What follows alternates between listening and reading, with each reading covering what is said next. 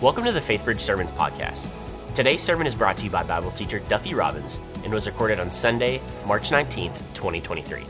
And hey, if you're ever in the area, join us on Sunday on campus at 9 a.m. or 11 a.m. and come say hi in person.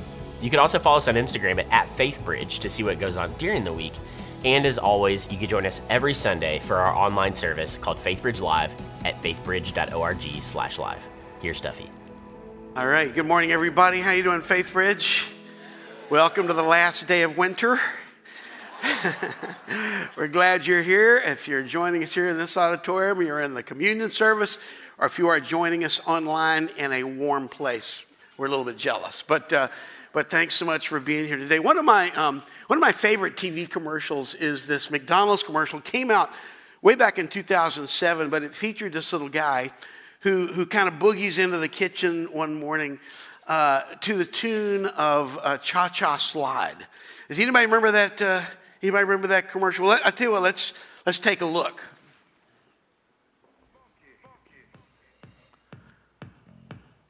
Funky. Everybody clap your hands. Clap, clap, clap, clap your hands. Clap, clap, clap, clap your hands. Right foot, left stump. Cha cha, real smooth. Turn it out. One hop this time. Right foot, two stumps. Left foot, two stumps. Slide to the right. Slide to the left. Crisscross. Get funky with it. Oh, yeah. Come on. Cha cha now, y'all. Everybody clap your hands. Come on, y'all. How low can you go? Can you go down low? All the way to the floor? I'm out of here, y'all. Peace. Peace. Yeah, it's pretty great, pretty great. Actually, it reminds me a little bit of, of Pastor Ken and staff meeting. But, uh, but uh, no, it, it's, it's, you know, I think one of the reasons that um, I, that commercial is so fun for me is this, this little guy, his joy is just, is so contagious. Uh, I mean, he comes to the table and everybody just sort of, you know, locked in to like the normal mundane, uh, you know, autopilot. It's another day, ho hum. And, and then all of a sudden this kid shows up and, and, uh, and they're all kind of stunned. I mean, dad, dad even looks a little, a little indignant. Uh, and then about halfway through the commercial, um, dad starts to pay attention. He's kind of watching and listening. And it's like whatever the son has, he, he catches it. And, and I don't know about mom and sis, but, but you can see it in the dad. Uh, it, it, it's just, I, I, it's like his face, his arms, his eyes, all of a sudden, uh, you know, he sort of comes to life. And, and it's just kind of fun to watch. And I mentioned it this morning because um, what we've been watching and hearing uh, in our ongoing series from the book of Acts here at FaithBridge is a church marching, uh, sometimes almost dancing uh, to a song with a movement and a, and a message so infectious that even in spite of intense opposition, we, we see it every week, almost every new chapter, people, people are coming to life. God's Holy Spirit is bringing a song of awakening. There's grace, there's power, there's, there's hope. Uh, there, there, there's a song, even in the midst of, uh, of challenges. And what we want to do this morning, uh, as we continue in our study in the book of Acts, is uh, listen carefully, see if we can discover what it was about this church. Why was this early church so contagious? Why, why did it move with such boldness and joy that, that a chorus of God's uh, praise spread across uh, not just the Roman Empire, but, but literally clear across uh, Asia Minor? So if you have a Bible this morning, please turn with me to Acts chapter 4. Acts chapter 4. And if you don't have a Bible, if you just raise your hand, these folks coming down the aisle doing the cha cha slide, uh, they will they'll be happy to, uh, to give you one. Yeah, and you may keep that as a gift from Faith Bridge Church. Acts chapter 4. And we're going to begin this morning. Uh, we'll pick up the story in verse 31. Verse 31, Acts chapter 4. And when they had prayed, the place in which they were gathered together was shaken. And they were all filled with the Holy Spirit and continued to speak the word of God with boldness. Now, the full number of those who believed were of one heart and soul. And no one said that any of the things that belonged to him was his own, but they had everything in common. And with great power, the apostles were giving their testimony to the resurrection of the Lord Jesus, and great grace was upon them all. There was not a needy person among them, for as many as were owners of lands or houses sold them and brought the proceeds of what was sold and laid it at the apostles' feet. Then it was distributed to each as any had need. Thus, Joseph, who was also called by the apostles Barnabas, which means son of encouragement, a Levite, uh, a native of Cyprus, sold a field that belonged to him and brought the money and laid it at the apostles' feet. Now we sense it, don't we? In the reading uh, through these verses in Acts chapter 4, there was something um, in the song of the early church that, that sparked uh, a movement. And that movement was, was contagious. We've seen this time and again over the last few months as we've studied through uh, Dr. Luke's careful account of this uh, Jesus revolution. And, uh, and what we're going to see this morning is that the, the infection, the, the, the, contagious song can pretty much be summed up in three verses. Three verses. Verse 32, Acts chapter 4, Luke points us to a contagious unity. And then verse 33, Luke gives us a report about a contagious witness. And then, verse 34, uh, Luke tells us of a contagious generosity. So we have a, a contagious unity, a contagious witness, and a contagious generosity. And by the way, if it feels like you've seen this movie before, that's because you, you have. Um, this actually uh, account is very close to Luke's description of the church in Acts chapter 2, verses 42 to 47 um, that, that Clay Scroggins preached on back in January, uh, February. So if you want to uh, think more about what a contagious church looks like, go to the FaithBridge website and, um, and you can listen to his study of Acts chapter 2. Um, we're going to begin our study this morning with that very first verse, verse 32, verse 32, that points us to a contagious unity. A contagious unity. Now, the full number of those who believed were of one heart and soul. The full number of those who believed were one heart and soul. It was a middle school retreat. And uh, there were about 300 sixth, seventh, and eighth grade kids in the room. And, and I wanted to help them to, to think about the church. And I think you can appreciate this. But uh, with 300 middle school kids, uh, you know, uh, trying to get them to think about the church is, is, is almost like saying, you know, who wants to see a movie about broccoli? I mean, it, it, it's not exactly, uh, uh, uh you know, it's not exactly really going to generate a ton of energy. So, so I decided I was going to get a bunch of kids up on stage and we are going to build uh, a human pyramid. You know how this works. We had like five bigger kids there on the bottom on all fours, and, uh, and, then we put four kids on top of them, and then and then uh, three, and then you know two, and, and then we actually had this one little uh, sixth grade girl, just a pixie.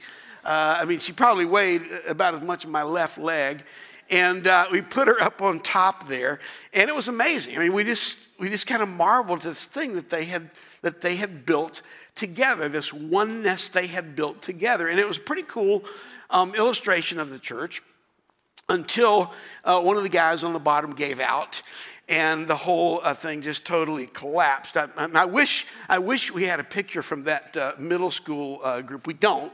Uh, but actually, you know what we do? We, we were able to dig out this old photograph from a FaithBridge uh, church retreat. Um, but, but, uh, but it was a lot of fun. you know, you know, just, just being with these middle school kids. And, and, and, and please pray because um, we're, we're just about to wrap up um, all the lawsuits. But, but, uh, but, but uh, seriously, what we witnessed, what we witnessed that morning on the stage of that middle school camp was a vivid example of what was happening in the first century church in Acts chapter 4. Uh, all these different people, different backgrounds, different ethnic groups, different ages from different places, filled with the Holy Spirit of God, came together in a unified community. And, and, and what's so astonishing about this is that we know this from Acts chapter 2. They came from literally all over the place, they were from everywhere. And the scripture tells us that the believers were one in heart and mind. one in heart and mind. Literally in the Greek, everything was in common with them. And, and this is a radical generosity, right? This is, this is a radical unity. This is way beyond, uh, you know, uh, friending somebody on uh, Facebook and, you know, sharing Instagram likes and putting animal noses on your selfies. Uh, this is BFF on, on steroids. This, as John Wesley described it in his commentary on this passage in Acts chapter 4, their loves, their hopes, their passions were joined. Their loves, their hopes, their passions were joined. This, this was a contagious unity. And of course, um, that kind of unity comes only as a work of the Holy Spirit. Verse 31 makes that very, very clear. We can't, we can't do this on our own. Uh, in, in fact, notice that the text says in verse 32 all who believed. All who believe. We cannot overflow if we are not filled. Uh, I, I, think we've all probably, you know, been on too many retreats where it's the last night and, and everybody's around the fire and it's very emotional and, and we're holding hands and we're singing together. We're one in the Spirit. We're one in the Lord. We pray that our unity may one day be restored and it's, it's beautiful. It's awesome. But then we come back home and, and, and and watch us out there in the parking lot, you know. It's like we're one in the Spirit, we're one in the Lord, but my pickup truck will crush your puny Ford. And, and, and it's just like in real life, that, that unity just does not translate. But that's the difference. That, that's the difference between singing around a campfire and, and a song inspired by the fire of the Holy Spirit. I, I like the way I like the way A.W. Tozer explains it. He, he says, Has it ever occurred to you that 100 pianos, all tuned to the same tuning fork, are automatically tuned to each other. They're of one accord by being tuned not to each other, but to another standard to which each one must individually bow. So, 100 worshipers meeting together, each one looking to Christ, are nearer to each other in heart than they could possibly be were they trying really, really hard to become unified on their own? Those, those first century Christians were filled with the Holy Spirit. They, they, they were tuned into Jesus and, and, and they sang in harmony uh, a, a chorus of contagious unity. But in verse 33, Luke goes on to tell us that this was also a song of contagious witness. Uh, it was a song of contagious witness. And with great power, the apostles were giving their testimony to the resurrection of the Lord Jesus, and great grace was upon them all. Uh, if you know anything about the great 18th century preacher John Wesley, uh, you probably know that he was constantly hounded uh, by angry mobs. Uh, over and over in his journal, you read about Wesley being uh, confronted by hostile crowds who were intent on, uh, on, on, keeping him from, from preaching. And uh, there's one especially uh, vivid episode in John Wesley's journal in, in which he describes a mob scene that's so violent and so raucous that, that it looks as if it's going to evolve into a, just a full blown riot. Uh, in fact, it reminds me a little bit of that middle school retreat I was telling you about. But, but it's interesting because what had happened was there was this mob of people who had surrounded a house in which Wesley had taken shelter. And then the crowd uh, decided to pursue uh, Wesley up close, and so they stormed the house and, uh, and crashed into a downstairs parlor where they began to brutally attack one of Wesley's uh, traveling uh, companions, a guy by the name of John Bister. But that's when the story turns totally crazy because, because that's when Wesley decides that he needs to wade into the middle of the mob so he can tell them about Jesus. And listen to what he writes. He says, Believing the time was now come, I walked down into the thickest of them. They had now filled all the rooms below. I called for a chair. The winds were hushed, and all was calm and still. My heart was filled with love, my eyes with tears, and my mouth with arguments. They were amazed. They were ashamed. They were melted down. They devoured every word. Now that's that's pretty amazing, right? When you think about it. I mean, you have this angry mob, they're hungry for blood, and they're captivated by this English vicar who essentially has, has his only arsenal um, a heart filled with love, uh, eyes filled with tears, and a mouth filled with arguments. Now, of course, it was God who intervened in that room that day, but there is something, isn't there?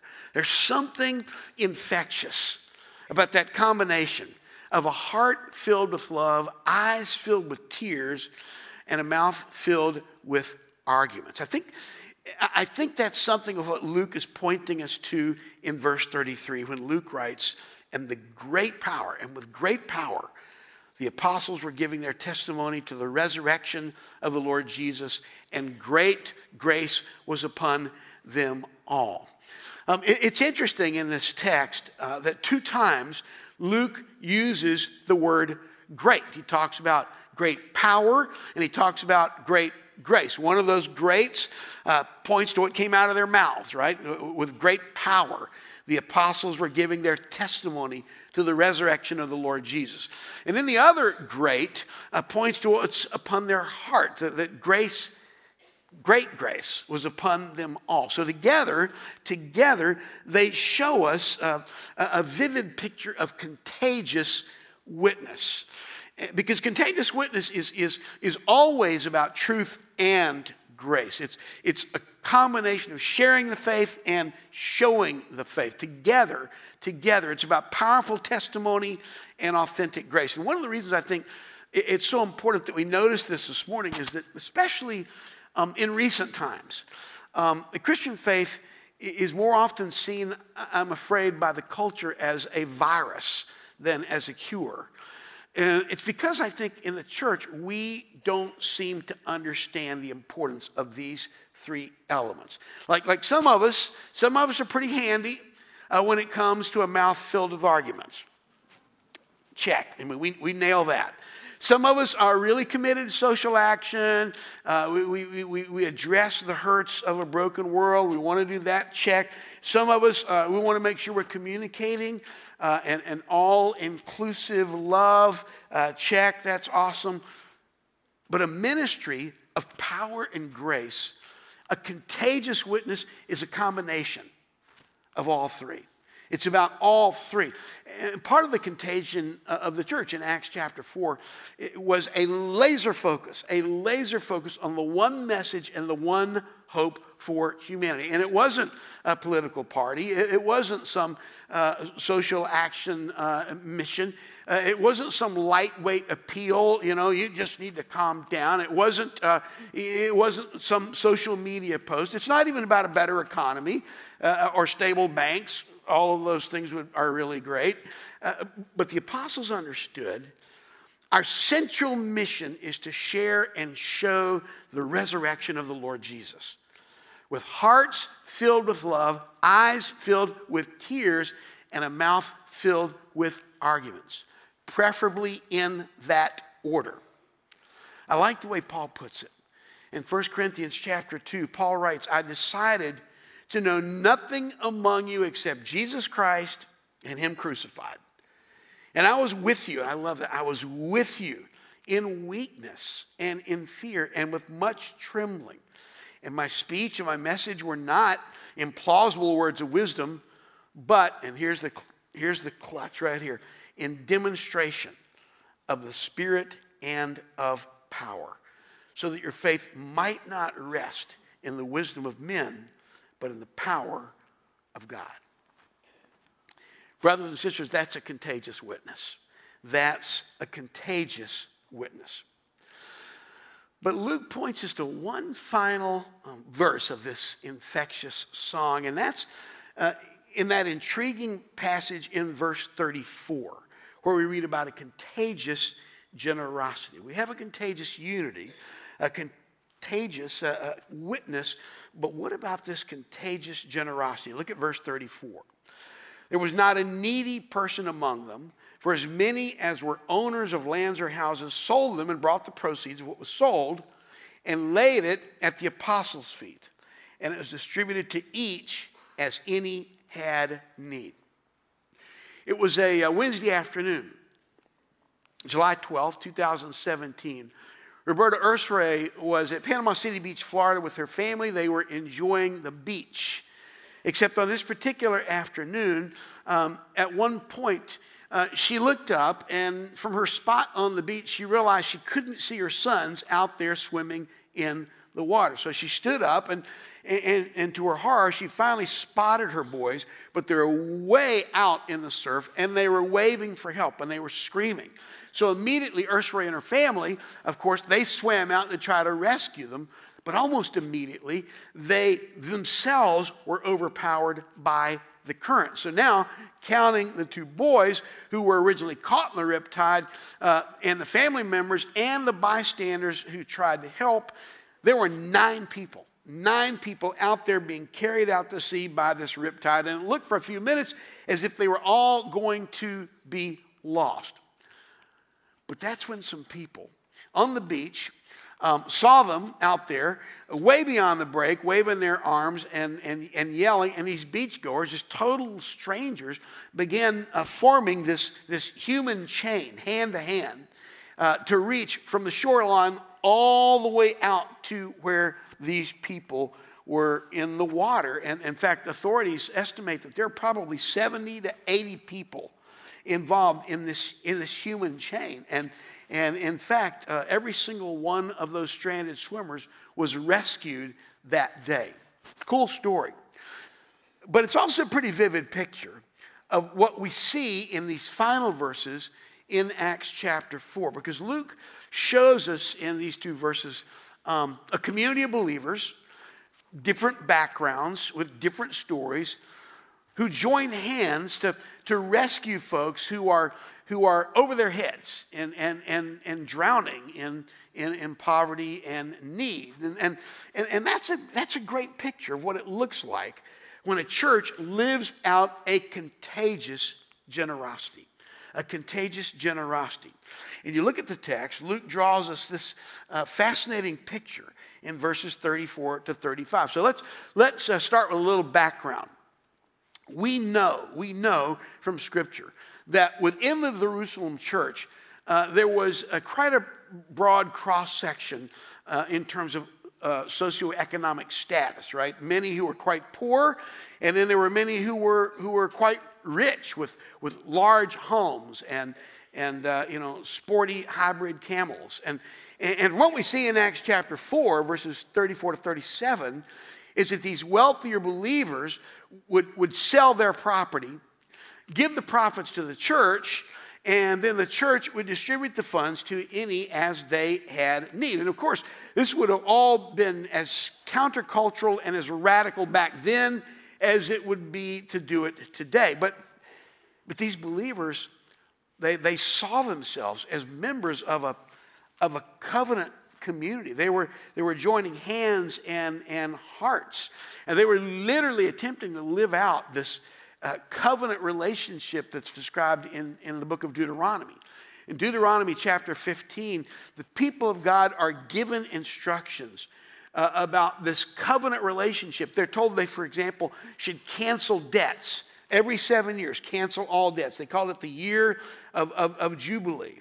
And the scripture promises there in Deuteronomy chapter 15, verse 4 there will be no needy person among you, because the Lord is sure to bless you in the land that the Lord your God is giving you. In fact, we get a sense of, of, of just how thoroughly these early Christians shared their lives and property together, because later on, when Paul, uh, later in the New Testament, writes to the Thessalonians, uh, he has to actually warn the believers uh, about the danger of people sponging off of the community who, in fact, were themselves fully capable of taking care of their own needs, but they just didn't want to do any, any work. And of course, that would have never been an issue. That would have never been an issue unless this were a community that was in a radical, contagious way sharing their life and their property.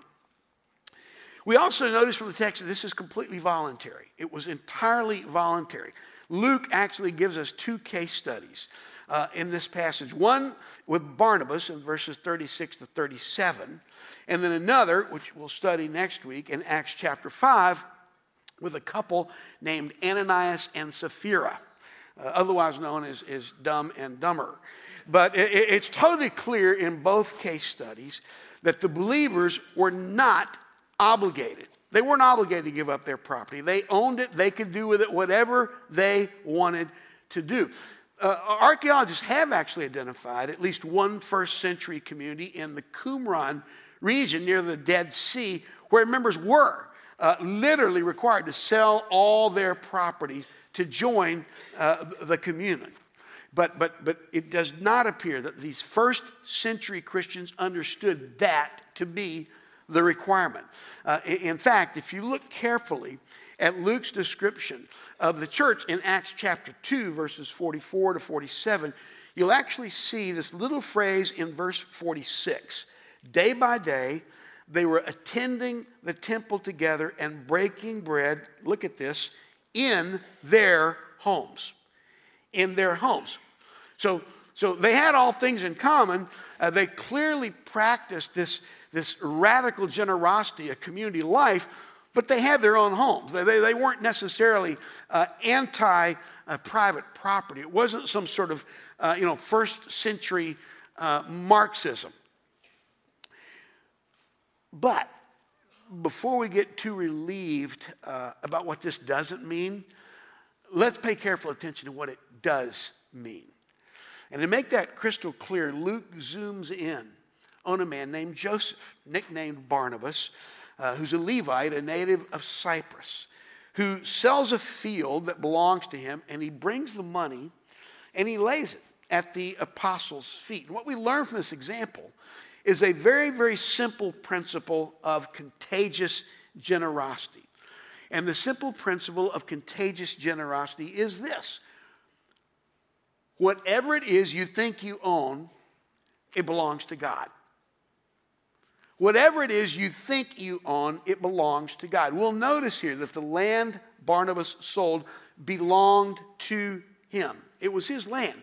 But Barnabas understood everything he owned belonged to God. So when Barnabas saw the need in the church, he saw the opportunity to sell the property and give the proceeds back to God. Barnabas understood whatever it is you think you own, it belongs to God. Now, you're going, oh, that's, that's really admirable. That's fantastic. What does that mean for, for, for you and for me this morning? Well, what that means for us this morning is that whatever it is you think you own, it belongs to God. It, it belongs to God. Whatever it is we think we own. Maybe it's maybe it is property you own. Maybe it's your car. Maybe it's your relationships. Maybe it's your hobbies. Maybe it's your your your uh, your children. Maybe it's your future or your job plans. Maybe it's your talents. Maybe it's your it's your time. Like you know, you don't have a lot of money, but you have a lot of time, and you have Netflix. And, uh, and, and maybe God wants you to go, hey, is there another way I could better use this time? Barnabas understood whatever it is we think we own, it belongs to God. And all of it, all of it needs to be laid at the feet of Jesus. And contagious generosity always starts with that bedrock truth. James puts it like this in his letter, chapter 2, verses 14 to 17. He says, What good is it, my brothers, if someone says he has faith but does not have works? Can that faith save him? If a brother or sister is poorly clothed and lacking in daily food, and one of you says to them, Oh, oh, go in peace, be warm, be filled, without giving them the things needed for the body, what good is that? So also. Faith by itself, if it does not have works, is dead. It's dead. And, and, and I'll be the first to admit this morning that uh, these verses make me a little bit uncomfortable. I, they make me a lot uncomfortable. Maybe the same for you. But that's when I remember that the book of Acts is not a book about people doing amazing acts in the name of God. It's a book about the Holy Spirit of God doing amazing acts in and through his people. All of this starts with the movement of God. None of us can make this music. None of us can make this music on our own. Our, our sin leaves us distracted and, and, and deaf to the music of God. Our, our, our best efforts are, are flat and out of tune. We are trapped by our selfishness, by our petty divisions, and by our, our false securities. But here's the good news this morning um, the power and the grace of Jesus, who died on the cross to pay the debt of death we owe for our sins, and then rose again from the dead to live his life in us. That grace, that, that salvation is available to every single person in this room, every single one of us. And, and, and if you've never made that decision, maybe you're here this morning and you're just kind of checking stuff out, uh, it, would be, it would be so awesome if you might consider making that decision today. If you're interested in talking with some folks, we'll have some people up here at the end of the service who would love to talk with you and during our worship time uh, to, to, to think with you more about that. But Here's what I want all of us in the room to understand this morning God's invitation to all of us is to be a part of this movement. Living out a contagious unity, offering to the world a contagious witness, and giving everything we have and everything we are to Jesus in an act of costly, contagious generosity. I mean, it, it could be just like that dad in the commercial, in the McDonald's commercial. Like we, just like those folks in Acts chapter 4, God is inviting you and me to truly come alive. To come alive. As we worship this morning, I want to give you an opportunity. Maybe, maybe as we sing together, you're, you're going, well, you know what? I, I, I sort of made that commitment to Jesus, Duffy, but but I know there's some stuff I'm clinging to. There's some, there's some properties in my life. Maybe it's my dreams. Maybe it's a relationship. Maybe it, whatever it is, but I'm holding on to it. And I need this morning to lay it at the apostles' feet. If you'd like to, uh, during our worship, if you'd like to come and talk with folks up front, again, we invite you to do that. But let's make this a time of prayer. Let's give this to God so that we might be a church that is absolutely, fully, infectiously contagious. Let's pray. Lord, thank you again for your love for us. There was nothing that you did not give on our behalf. In an act of absolute radical generosity, you laid down your life. At your feet, Lord, there were nails hammered in, and you did it as an act of love so that we might have access to you. I pray this morning that you would speak to our hearts. Help us to be a church that reflects that kind of sacrificial, awesome, contagious love to our friends, to our family, to the world around us. We ask this, Lord, in the strong name of Jesus. Amen.